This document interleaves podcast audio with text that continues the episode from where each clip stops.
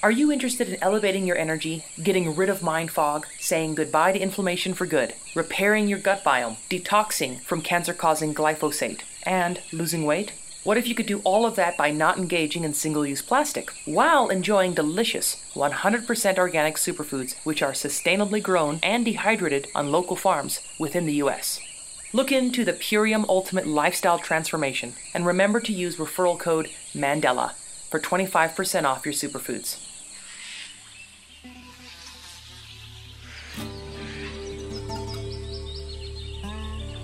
Welcome to the Trail Less Traveled, an adventure series dedicated to taking you back to mankind's earliest form of entertainment storytelling.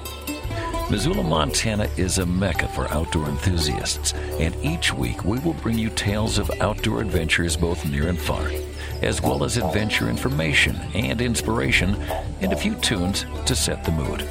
You can read more about the show online at traillesstravel.net. And now here's your host, Grand Canyon Whitewater Guide, yoga instructor, and master of the didgeridoo, Mandela. When I look to my right, I'm seeing the early morning light on the Grand Wash Cliffs, and the Grand Wash Cliffs mark the geological end of the Grand Canyon. In full honesty, I have been wanting to interview Carl Rice, who's sitting across from me for at least 10 years. And I met him guiding on the Grand Canyon. Carl can be described as a spiritual action guide. He is also a professional whitewater river guide who has run rivers all over the world, including the Zambezi. And he's also a Hollywood stuntman, a professional Hollywood stuntman. And one of the many projects that Carl worked on was actually doing stunts for Indiana Jones in the Crystal Skull. And we'll talk about that later. But I would first like to thank you, Carl, for saying yes to um, sitting with me here and having a cup of coffee in the morning and sharing your story with the world. Yeah, you bet. And good morning, Mandela. So, Carl, my first question for you is where did you grow up and how was adventure a part of your childhood? Yeah, that's a good question.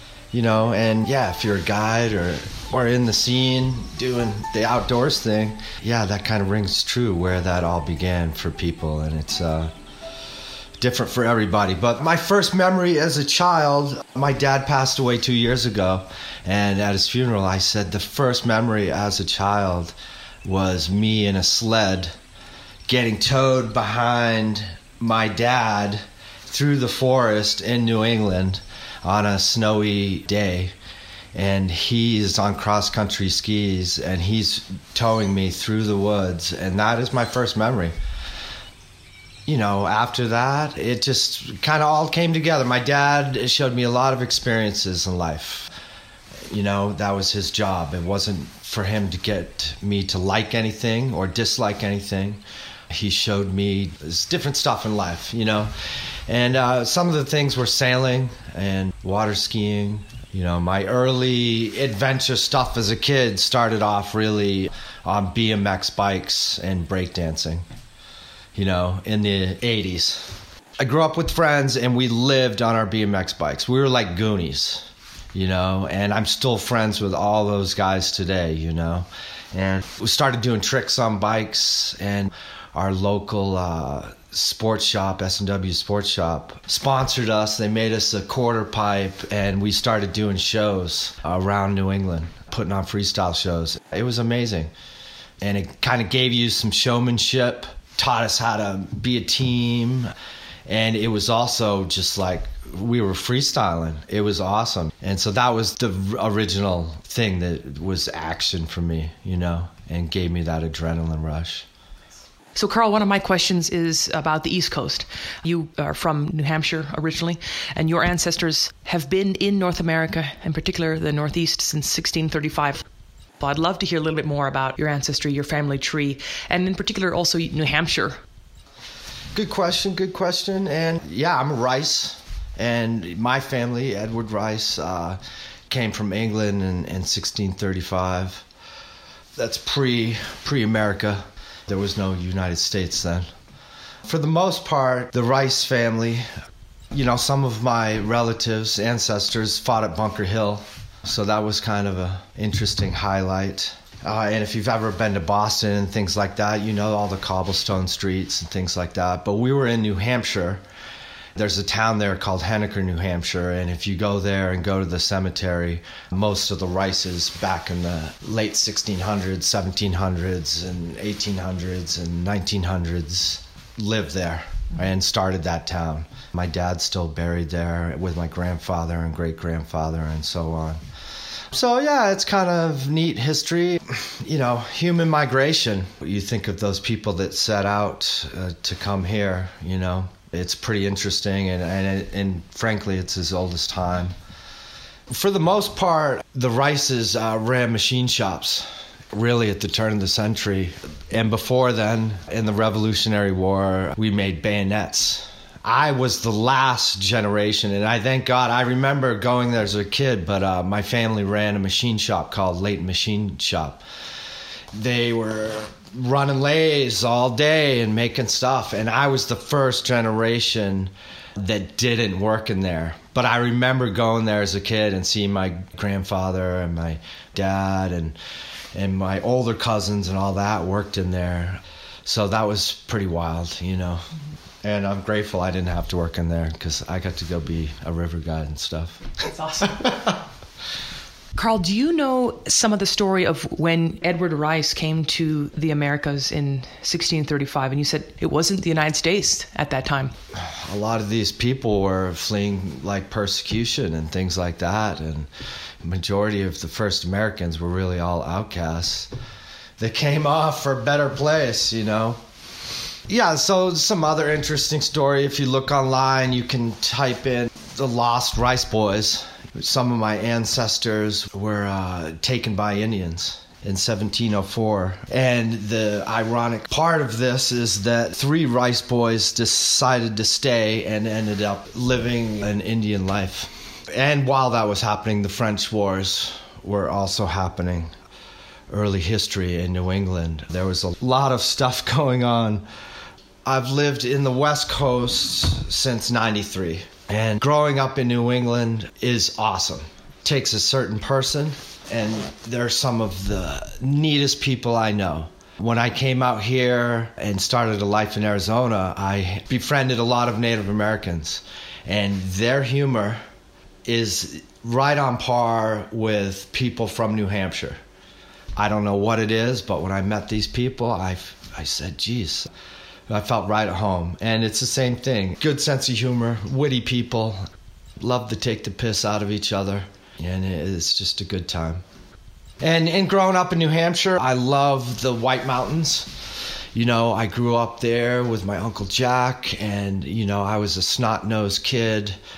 As soon as I was ready, he was like, Well, we're going to take you hiking, you know, and uh, I had no idea what that really was we would go up and hike up to these huts with 10 of us and we'd volunteer in the huts and then stay there and then go to the next hut the appalachian mountain club. And that kicked off that adventure you know of being in the outdoors and real vast open spaces you know and getting above tree line and experiencing that and New Hampshire is a burly place. You know, I still joke with my California friends because I'm like, a 3,000 foot peak in New Hampshire has an alpine zone. That means there's no trees, there's tundra, and if you're there in the winter, you're going to get your ass kicked, you know, or potentially. Mm-hmm. And you have to go to, you know, 10,000 feet or so in California to get to an alpine zone. So it's burly. It's a burly place and it's gorgeous. A lot of granite, obviously, and a lot of trees, a lot of lakes. And New Hampshire was great for accessibility. You can drive 40 minutes to the mountains, you can drive 40 minutes to the ocean. That is the voice of Carl Rice. We are recording the trail less traveled here today in the deserts of northern Arizona at the geological end of the Grand Canyon. Carl, now it's time to play a song. So could you share a song with us that reminds you of your early childhood? Oh, my early childhood? Yeah. Run DMC Rockbox. Because I spent hours and hours and hours breakdancing to that song. It was awesome time. Like I was carrying linoleum and cardboard to school and the 80s. It was awesome.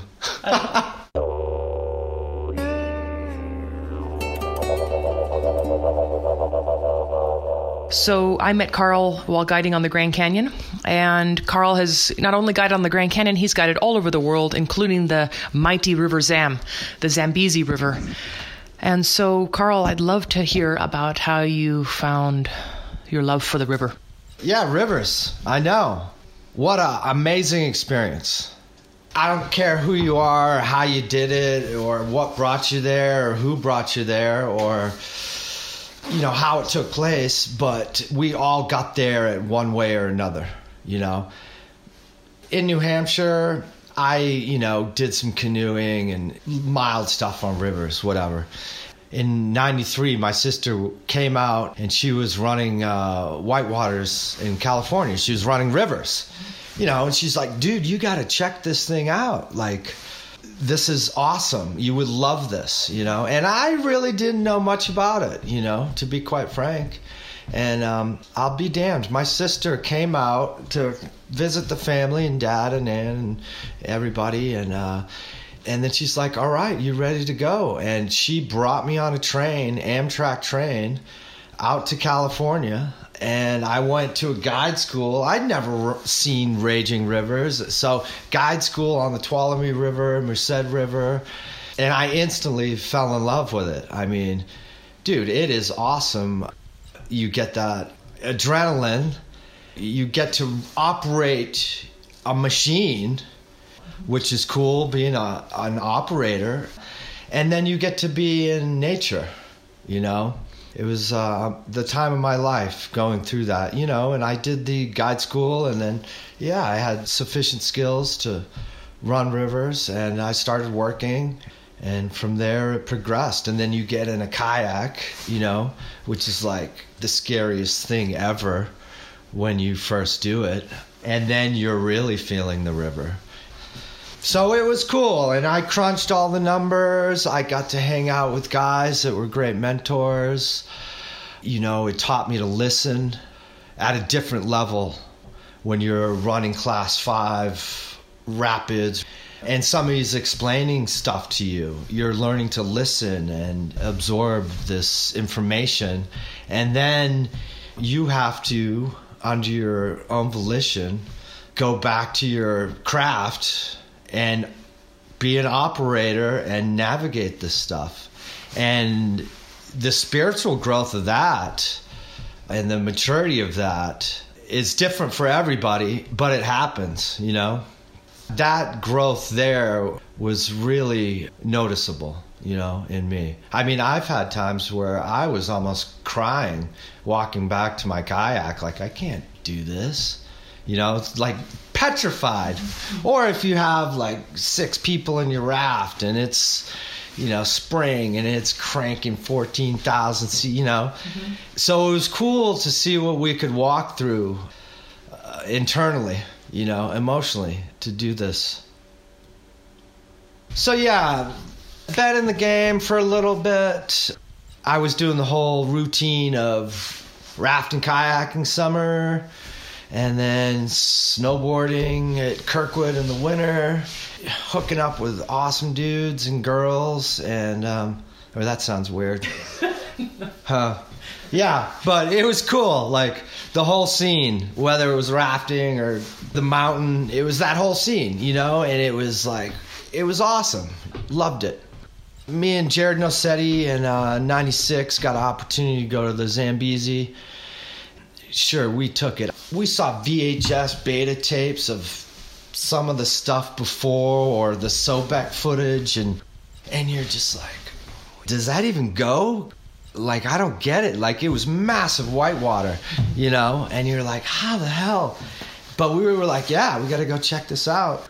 And it's the same thing. You show up and dude, they're like, here, here's a kayak, go see the river. And you're like, uh, you know, you're not scouting anything. And you're petrified again. You've gone through all these stages to get to where you are, and then you're on the Zambezi, and now you have to internally process all this new information on how this thing is working because it was it was massive I mean, I would get chundered in my kayak and come upright. I wouldn't even know what just happened to me. And it's cool. and it's the same thing. You're starting to meet people that have been there a while that are giving you the information. They're telling you the beta. You're trying to process it. And it doesn't take that long, but slowly it happens, and now it all slows down, and now it becomes a little more of a comfortable place, you know? And then it becomes fun, scary fun. So I loved it and just being in Africa, that was uh, you know, I've had some uh, interesting moments in life of spiritual moments. One is seeing my niece be born, and the other one is having my hand on my dad's heart while he passed away. And another one is being in Africa and our boss is like, "Here, here's a overland truck. Why don't you go out to the bush and go check out some of the animals?" And you're like, "Okay."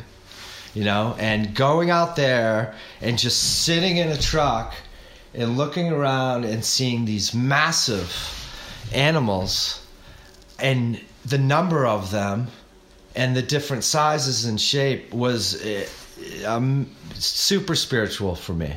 You know, you're like, how is this all put together? You know, and I'm grateful for that moment. It was really an awe to see all that, you know, and to also think that maybe all that's going away, you know, or getting confined. That stuff's getting confined. But uh, if you get a chance in your life, everybody should go there and see those things. That is the voice of Carl Rice, and we are recording the trail less traveled on location in Meadview, Arizona. Carl is originally from New Hampshire, and he is a professional whitewater river guide. He's been talking about his experiences guiding on the Zambezi Carl, let's talk about where we are right now. What's on the other side of those mountains just out the window, and uh, what importance does that place have in your life? Freedom. Yeah, you know what she's describing. We're at the end of the run for the Grand Canyon. If you go all the way through past Diamond Creek down to Pearce, we're basically at the top of Pearce. It's interesting. After running Whitewater and doing that whole circuit, mountain rivers, and I moved to LA and pursued a career as a stuntman. And it was amazing, and it's just like chasing rivers and snowboarding and all that, and crunching the numbers. And I went there and chased it, you know, spent 10 odd years or more in LA doing the stuntman thing since then at whatever level.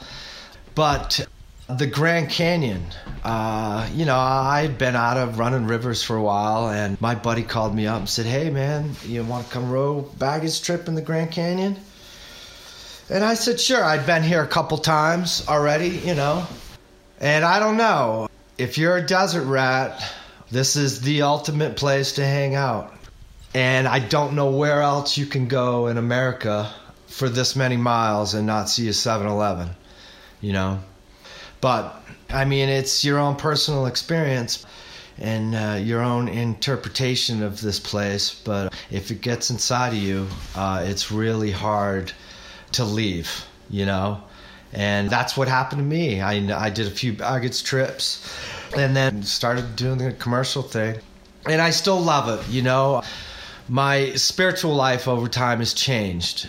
And the Grand Canyon has given me an opportunity to give back to people that are on our trips and to show them this amazing place. And I, I can't tell you the amount of joy I see when people come here from Kansas or from Manhattan or Germany, wherever, and uh, you just see them go quiet with their eyes wide open and they just look around. And it's just, it's not much to say. It's just awesome. And I um, enjoy sharing that with people now a lot. Carl, it's not windy outside. Do we mind walking outside with me? Get a little fresh air. And uh, since it is a radio show, people cannot see the beautiful view. So I was wondering if you could look around off this back deck and describe to the listener what you see when you look 180 degrees. All right, I don't even want to describe what this looks like because I don't want anybody to come here. Just kidding. Yeah, so like I said before, uh, we are in the Grand Canyon essentially, but it's ever changing, you know, from where the Grand Canyon starts and where it ends. Right now, we're in a heavily populated Joshua Tree area that is super green right now. And if you look off into the distance, you see the Grand Wash Cliffs, which is classic Grand Canyon looking. But this Joshua trees here, this is a very special place because you don't get this kind of environment in many places. And it's here, so it's gorgeous. Last night we were out here and there's like five owls all hooting at each other. It was a big hoot, you know. but um, it's beautiful, and uh, you can hear the birds. And there's little critters running around. There's clouds out today, which makes it a little more ominous and, and beautiful. So, yeah, it's good to be here. I agree. It's good to be here. Carl, could you tell the listeners about our ride yesterday? Uh, yeah, so one of the other things we like to do is ride motorcycles, you know, dirt bikes, and there's great roads here that you can cruise on and cruise through nature, and actually you can cover a lot of ground, you know. Sure, it's cool to take your truck on dirt roads and stuff, but uh, we find taking the dirt bikes out is a pretty awesome way to go. And you get to be outdoors and uh, you feel all the elements and you kind of feel like a bunny bopping through the woods. Yeah looking at the grand wash cliffs i can actually see two spots where we rode up to and dangled our toes over the edge. It was beautiful. So carl it's time for another song. Is there potentially a song that you can share with us that reminds you of your time on the water. Yeah, Fugazi's waiting room. You'll take it at whatever level, but everybody in this life has always been kind of in some sort of waiting room, waiting for the next thing to happen or waiting for something to get over, you know? And it goes through the frustration of that or the next thing to happen. Aloha, my name is Rebecca Hall. I'm here on the beautiful island of Kauai. I'm a massage therapist and a yoga instructor and a wellness coach. And I wanted to share my story here gratefully for these healing superfoods. My husband and I hit rock bottom here in Kauai about four years ago. Our son was 18 months old. We have a beautiful garden and dig up turmeric and juice from our garden every day. However, just the pressures of life really got to us and it got to my husband so severely that he became suicide depressed. He couldn't hold on to his tools at work anymore just from chronic inflammation. So I took on more massage and then I became injured. We both put a massive prayer out for something to change in our life. These superfoods came along and completely transformed our life. Within about a week of using the superfoods, my husband started speaking again he could make a fist with his hand and hold on to things. And my lifetime osteoarthritis, pain, and inflammation disappeared. So we're extremely grateful for these superfoods. They've completely changed our life. Thank you, Mandela, for taking the opportunity to share. Aloha. Visit ishoppurium.com and check out Purium Ultimate Lifestyle Transformation. Remember to use referral code MANDELA for 25% off your order. That referral code, M A N D E L A, will also help the future of Adventure Radio. Carl, can you tell us about the life of a professional stuntman? You know, I was grateful to have that experience. You know, my chances of being a pro baseball player would have been better than being a stuntman, I bet. And I'm also grateful for the years that I was involved heavily in it because we were still hitting the pavement then.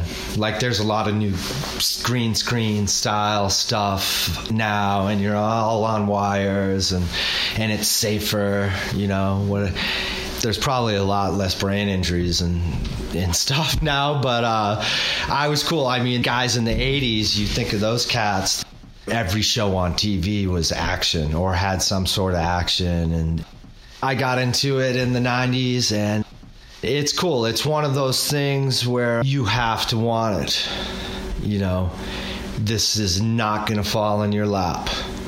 You know, and somebody's not going to go, oh, yeah, just grab him in. Uh, he's got no skill. I don't know what he does. It's not going to happen like that. You're not going to get your cousin Luigi in off the bat, you know. You have to have some sort of skill and you have to have that determination. And I did, you know, and I chased it, went to some stunt schools, and then uh, I took Rick Seaman, biggest stunt car driver in LA. I took his stunt school and I was a dirtbag, you know. I didn't have money, and I took his school, and it was like twenty four hundred bucks for three days, which was like seemed like the craziest thing for me to ever pay for, and and I did that, and I had a great time. I mean, it was insane. It was awesome. And you get to be an operator. Here you are in another machine, and it's like a big chub, except it's going a lot faster and, weighs more. So after the class, I called him up and said, "Dude, you just took all my money. I need a job." And uh, he's old Vietnam vet, smoker guy, and raspy voice. And he started laughing. He's like, "All right, come on in," you know. And I moved down to LA and went to work in his shop welding. And that kicked off my career, really, you know. And I had skills. I mean, I was a freestyle BMXer. I could ride motorcycles and I could crash and all that. But uh, he helped me get in the business. And that's that. Once you start to get in, you know, you have your little gear bag, just like in other sports, except it's filled with different kind of gear, you know. And you start to go off to these jobs it was wild and, and running rivers and doing the freestyle BMX and doing the outdoor stuff with my family, it all helped out. You know, when you're a stuntman, you're doing the same thing you're doing scouting a class five rapid, except it's game on. You know, you have to learn to pay attention at a visceral, hypersensitive level. And Whitewater taught me that because you do. You have to pay attention, or you will get your your butt kicked.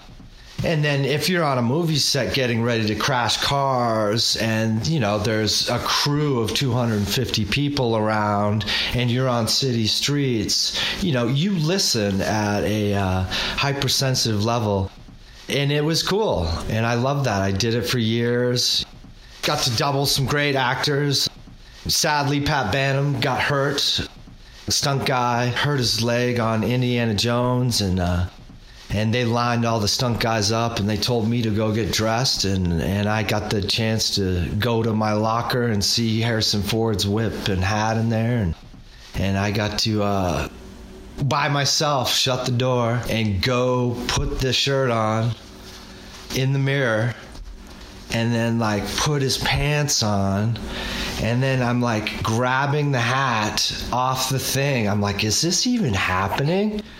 And then I'm grabbing this whip and I'm like, what the, this, you know, it was, uh, it was super cool. And then you walk out, and uh, you know, when you get to double people, you get to go on set. And generally, for some stuff, the main actor will be there, and it's such a cool thing to walk up to uh, George Lucas is there, Spielberg's there, Harrison Ford's there, and here's this snot nosed kid from New Hampshire walking up and just like hey mr ford like you know and just shakes his hand. It's like he's like yeah and it was cool. And it, you're all one at that point you know? And and like anything you uh, you just go do your job.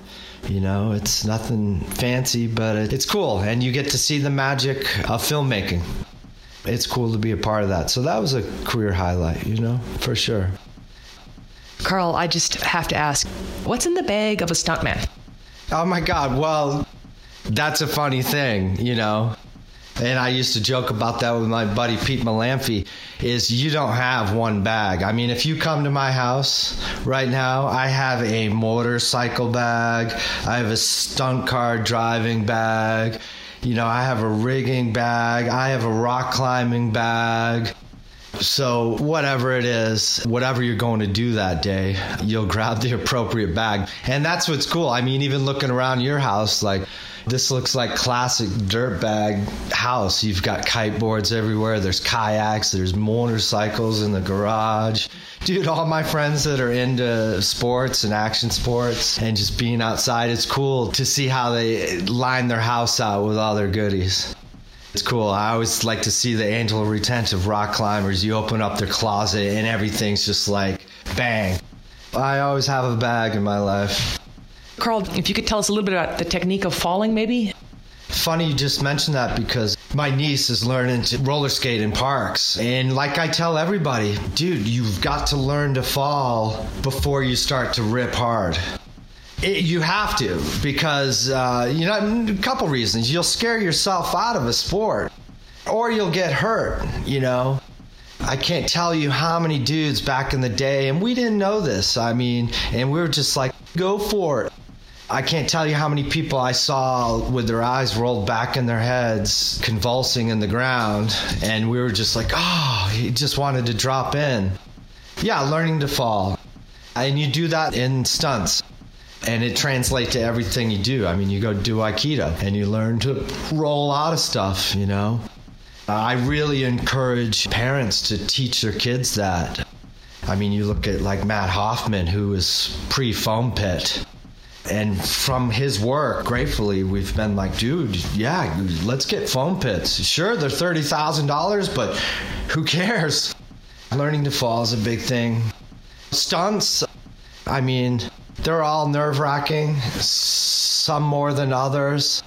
I used to do stunts where I would tie a cable to the front forks of a motorcycle, and then I would tie the end of the cable to a stationary water truck and then we'd roll everything back. And I don't know if you've ever seen a dog run and get to the end of its leash.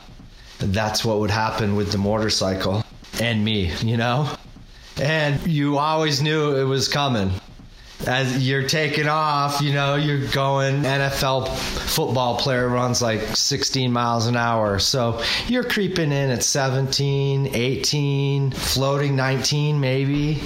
And dude, you get to the end of that cable and it is gnarly. But it was always funny to watch your mind because you would know it was coming. So those were always nerve wracking for me learning to fall like skate park style and teaching your kids that and falling forward so you don't take a whipper and crack your head. You know, that's all kind of controlled thing. But there is a magical, magical, magical thing happens when you hawk it and you just go for it.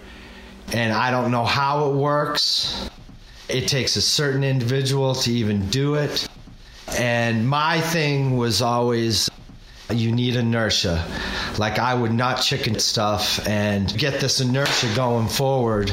And you're wiping out, and you really you don't even know how you're doing it. It's an internal instinct. I mean, I guess if you picked a cat up and chucked it and did a backflip with it in the air and it would just land on its feet, that's kind of what these men and women do in the stunt field. That is the voice of Carl Rice. Carl Rice has been speaking to you from the deserts of northern Arizona at the end of the Grand Canyon. Carl, thank you so much for joining me here today on the Trail Less Traveled. Yeah, thank you, Mandela. Yeah, I've known you a long time, and I've seen you in many eddies and walked down trails, and uh, yeah, and we always look forward to your podcast here. And uh, way to go! This is cool stuff. Love it.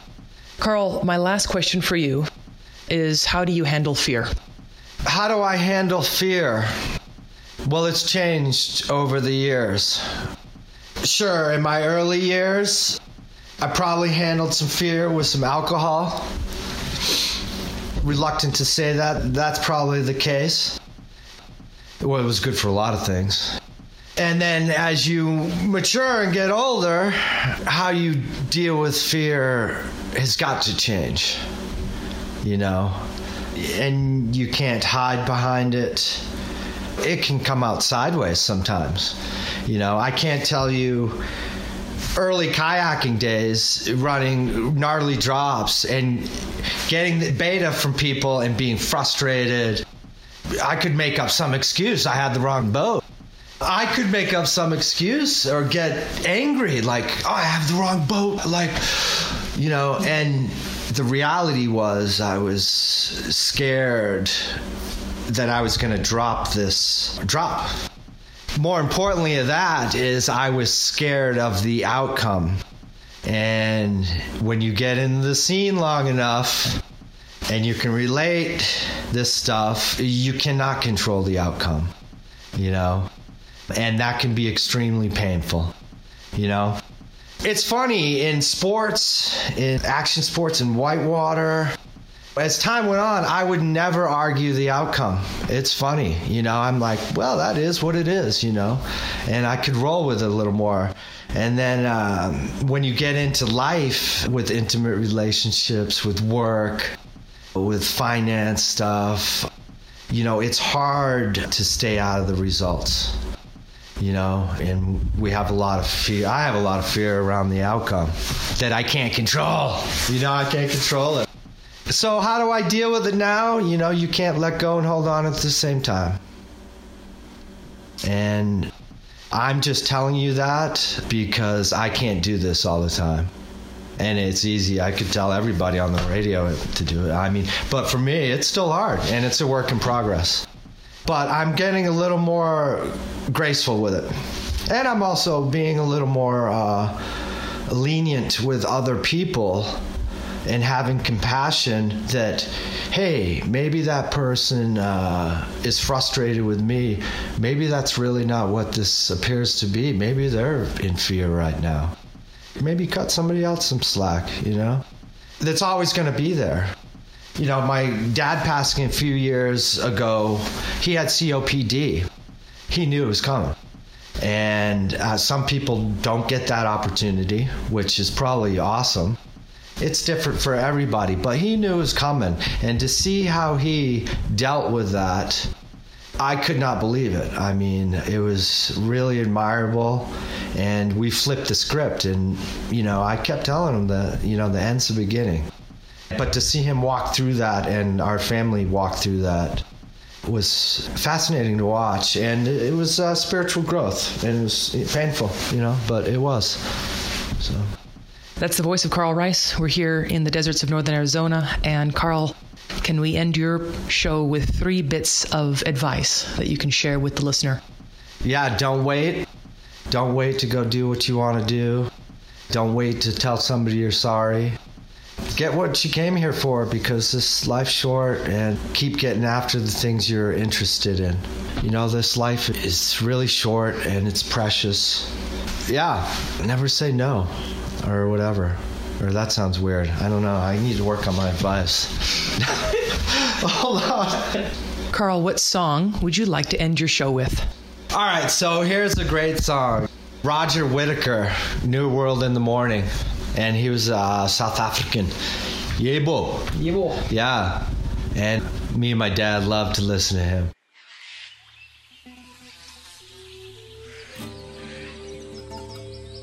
Namaste, Mandela here, your host of The Trail Less Traveled, an adventure radio series and podcast dedicated to documenting humanity by collecting stories and sounds from around the world. This episode was recorded at the base of the Grand Wash Cliffs in the Mojave Desert at the geological end of the Grand Canyon. I'd like to thank my guest for this week, my good friend and fellow Grand Canyon river guide, Carl Rice. Carl is originally from the East Coast, but he has lived and worked all over the world. Carl is a phenomenal Class 5 river guide who inspires everyone who meets him. For many, Carl is a spiritual action guide and for those fortunate enough, he is a phenomenal friend. Besides guiding whitewater on the Zambezi in Africa, as well as the Grand Canyon, Carl is a professional Hollywood stuntman with a wide variety of talents. But one of his most fond experiences in film was being the stuntman for Harrison Ford as Indiana Jones in The Crystal Skull. I've been wanting to interview Carl for over 10 years, and I want to send him a genuine thank you for his time and energy joining me on The Trail Less Traveled. The Trail Less Traveled airs every Sunday night at 6 Mountain Time. You can stream the show live at trail1033.com. You can also visit the official website to see an archive of over 400 shows, including photos and videos, by visiting traillesstraveled.net. The podcast is free and available on all platforms, including Spotify and Pandora. If the show has ever made you laugh or inspired you, please consider subscribing or perhaps writing us a review to help this new genre of adventure radio. And if you ever have any questions, please do not hesitate to contact me. I love connecting about travel, adventure, and perhaps you know of someone that you would like to be featured on the Trail Less Traveled. You can connect directly with me by visiting traillesstraveled.net.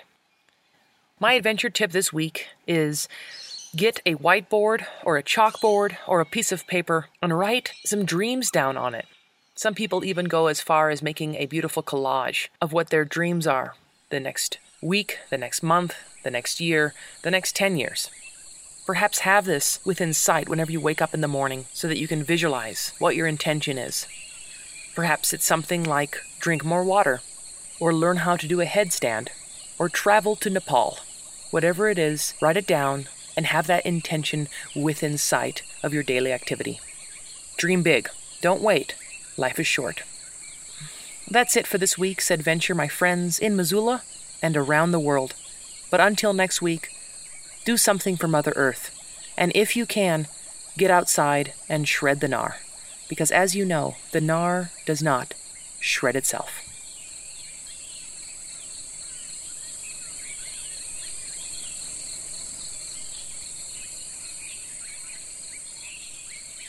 My name is Yuvia Storm. I live in Bend, Oregon. At 38 years old, I found myself experiencing brain fog, massive hormone shifts, exhaustion, forgetfulness, and extreme emotional highs and lows. I had jaw acne, night sweats, body aches, and sleepless nights. It was frustrating. I did yoga, ate minimal sugar and processed foods, gardened, fermented, sprouted. What was I doing wrong? Thanks to a dear friend, I found the ultimate lifestyle transformation. In just a few days, I felt lightness of being and clarity.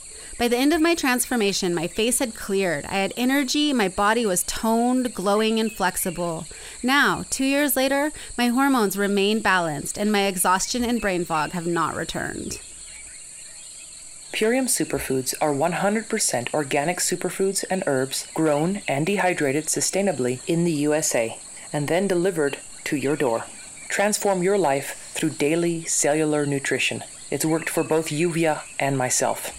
Visit ishoppurium.com and check out the Purium Ultimate Lifestyle Transformation. Remember to use referral code MANDELA for 25% off your order. That referral code, M A N D E L A, will not only help you, it will also help the future of Adventure Radio.